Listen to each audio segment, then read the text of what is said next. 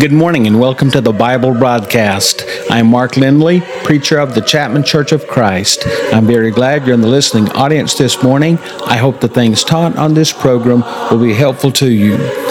Before getting into the study, I would like to invite you to our services at Chapman. We meet each Sunday morning for Bible study at 10 o'clock. Our regular worship hour begins at 1045. Then we have another period of worship each Sunday afternoon at 2 o'clock. We also meet each Wednesday evening at 7 o'clock for midweek Bible study. We would be honored for you to visit any of our services. We cordially invite you to come and be with us any opportunity you have. Thank you so much for listening to the program this morning.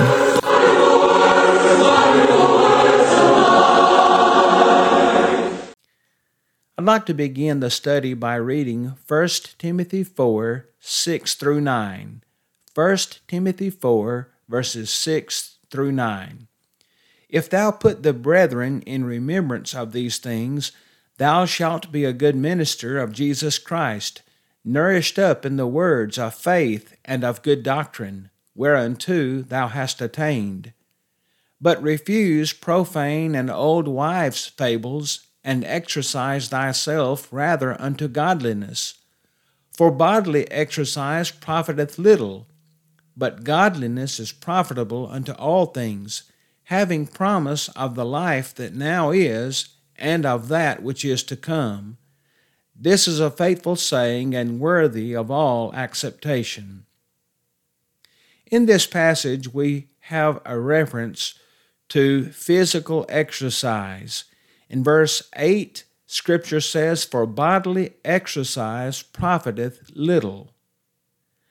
The ancient Greeks were people known for training and rigorous exercise. In fact, our word gymnasium has Greek origins. The gymnasium of the Greeks is where athletes would train for athletic competitions.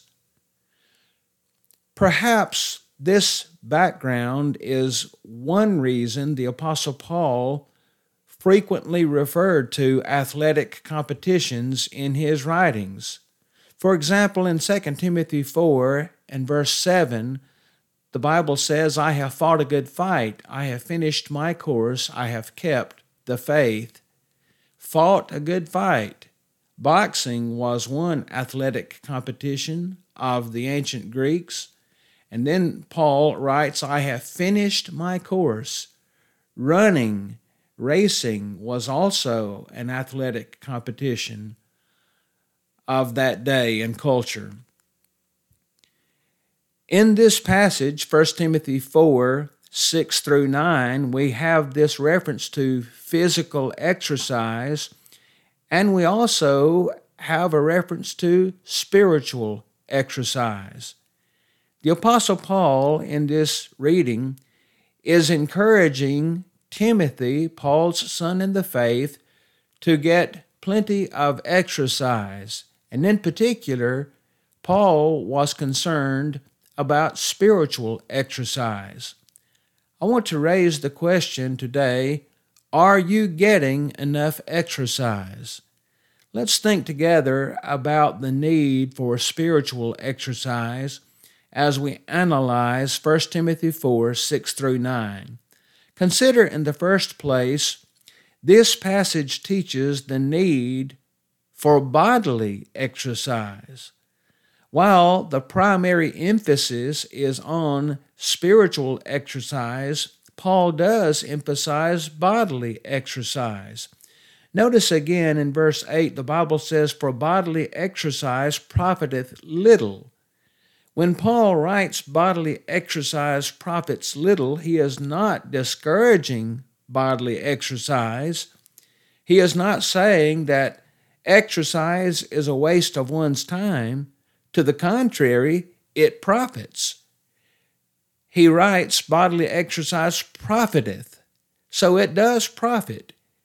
The profit may be little when compared to spiritual exercise, but it still profits, doesn't it? We should be concerned about the well being of our bodies. And one reason we should be concerned about our bodies and health is that our bodies belong to the Lord.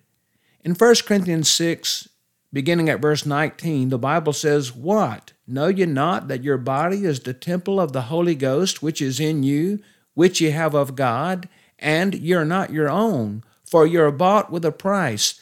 Therefore glorify God in your body and in your spirit which are God's. Our bodies belong to God, and we have the responsibility to glorify God in our bodies. But that would not be possible if we didn't take care of our bodies. And since we are stewards of our bodies, they actually belong to God, then we should take care of our bodies. We only have one, in this life, and it belongs to the Lord, and we are to glorify God in it. So we should be concerned about our health and we should take care of our bodies. Well, exercise is one thing that will help us to maintain health. One uh, exercise is one thing that will help us to protect our bodies. Here are just a few of the great benefits in bodily exercise. It is established that bodily exercise improves memory and brain function. Secondly, it protects against many chronic diseases. It aids in weight management. It can lower one's blood pressure and improve heart health. It improves the quality of one's sleep. Bodily exercise can reduce feelings of anxiety and depression. Exercise helps maintain muscle strength and balance. It increases lifespan, and on and on the list of benefits go. And so, bodily exercise is needful it does profit. But now want to consider in the second place, this passage teaches the need for exercise unto godliness.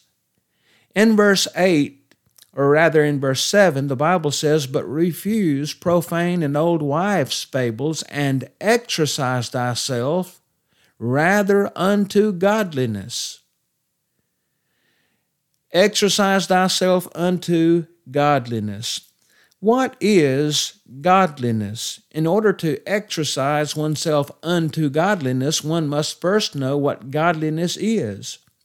That term, godliness, means to be devout. It denotes the piety which, characterized by a Godward attitude, does that which is well pleasing to God.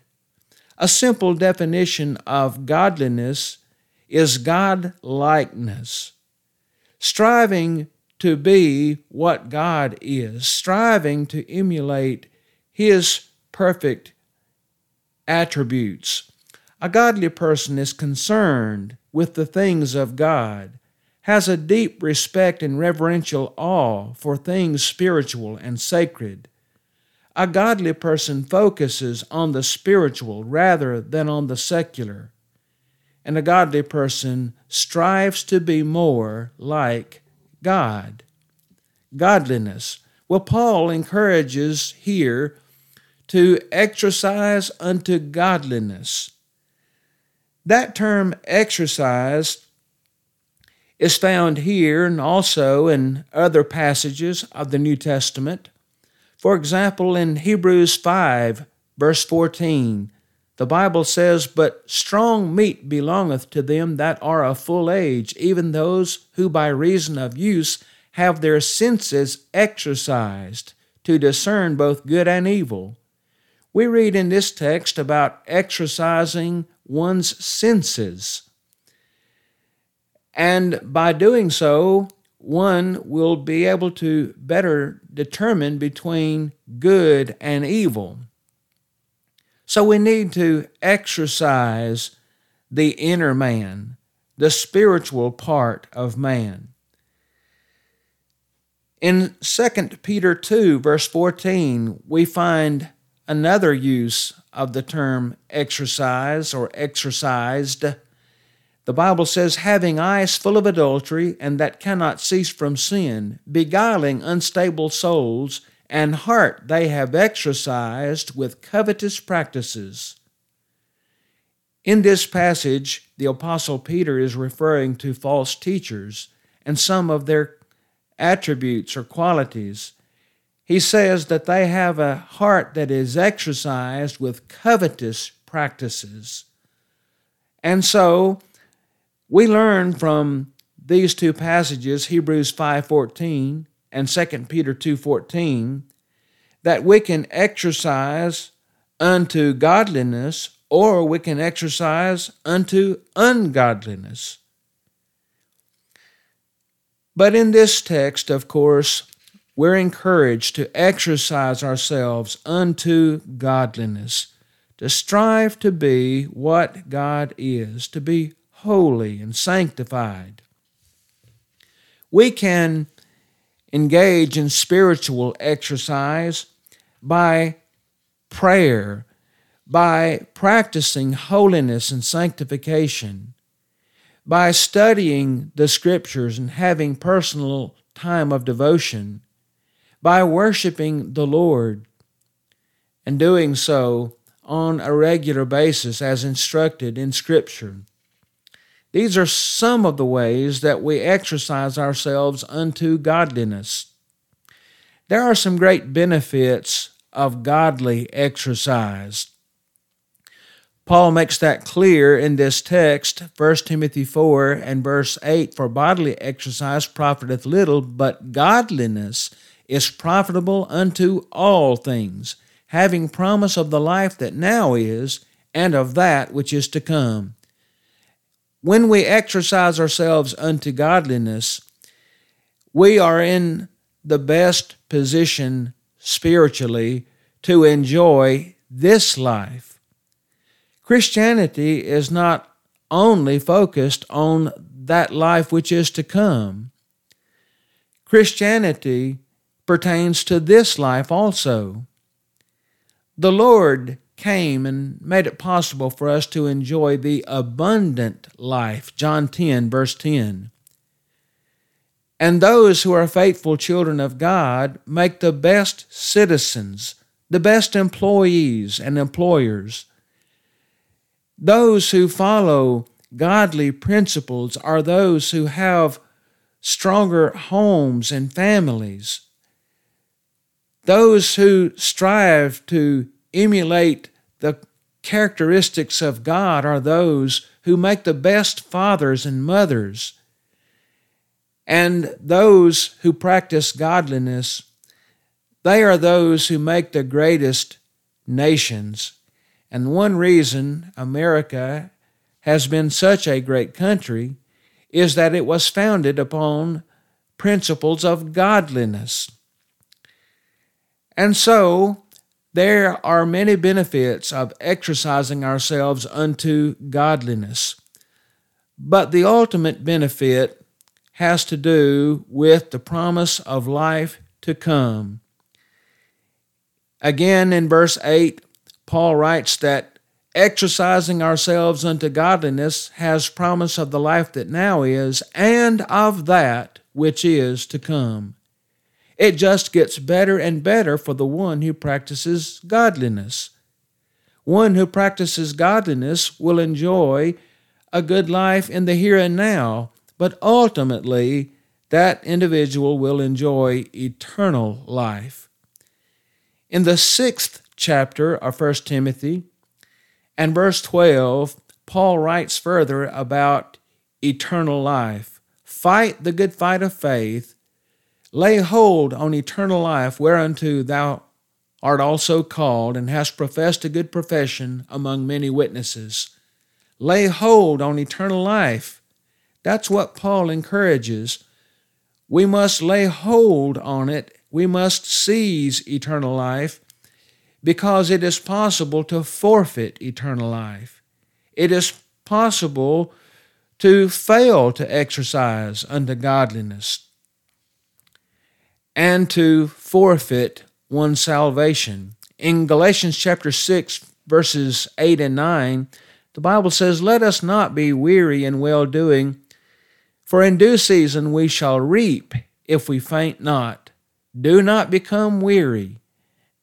Don't stop running the Christian race. Keep on striving to exercise yourself unto godliness, and ultimately you will reap life everlasting. This life is brief. The Bible says in James 4 and verse 14, For what is your life? It is even a vapor that appeareth for a little time, and then vanisheth away. Since life is so brief upon this earth, we must prepare for the life which is to come. And we do this by exercising ourselves unto godliness. Each one should ask himself or herself, Am I exercising myself unto godliness? Physical exercise is necessary for one's physical well being, and godliness, exercising oneself unto godliness, is necessary to maintain one's spiritual well being. We're out of time for today. Thank you for listening to this program. This program is brought to you each Sunday morning by the Chapman Church of Christ. If you have Bible questions or comments, or if you'd like to have a free audio copy of today's lesson, please contact us. You can write to us at Chapman Church of Christ, 250 County Road 550, Ripley, Mississippi 38663. You can reach us by phone at area code 662 837 7012. You can find us online at chapmanchurch.com. Also, look for us on Facebook and YouTube. Please tune in next Sunday for another message from God's Word.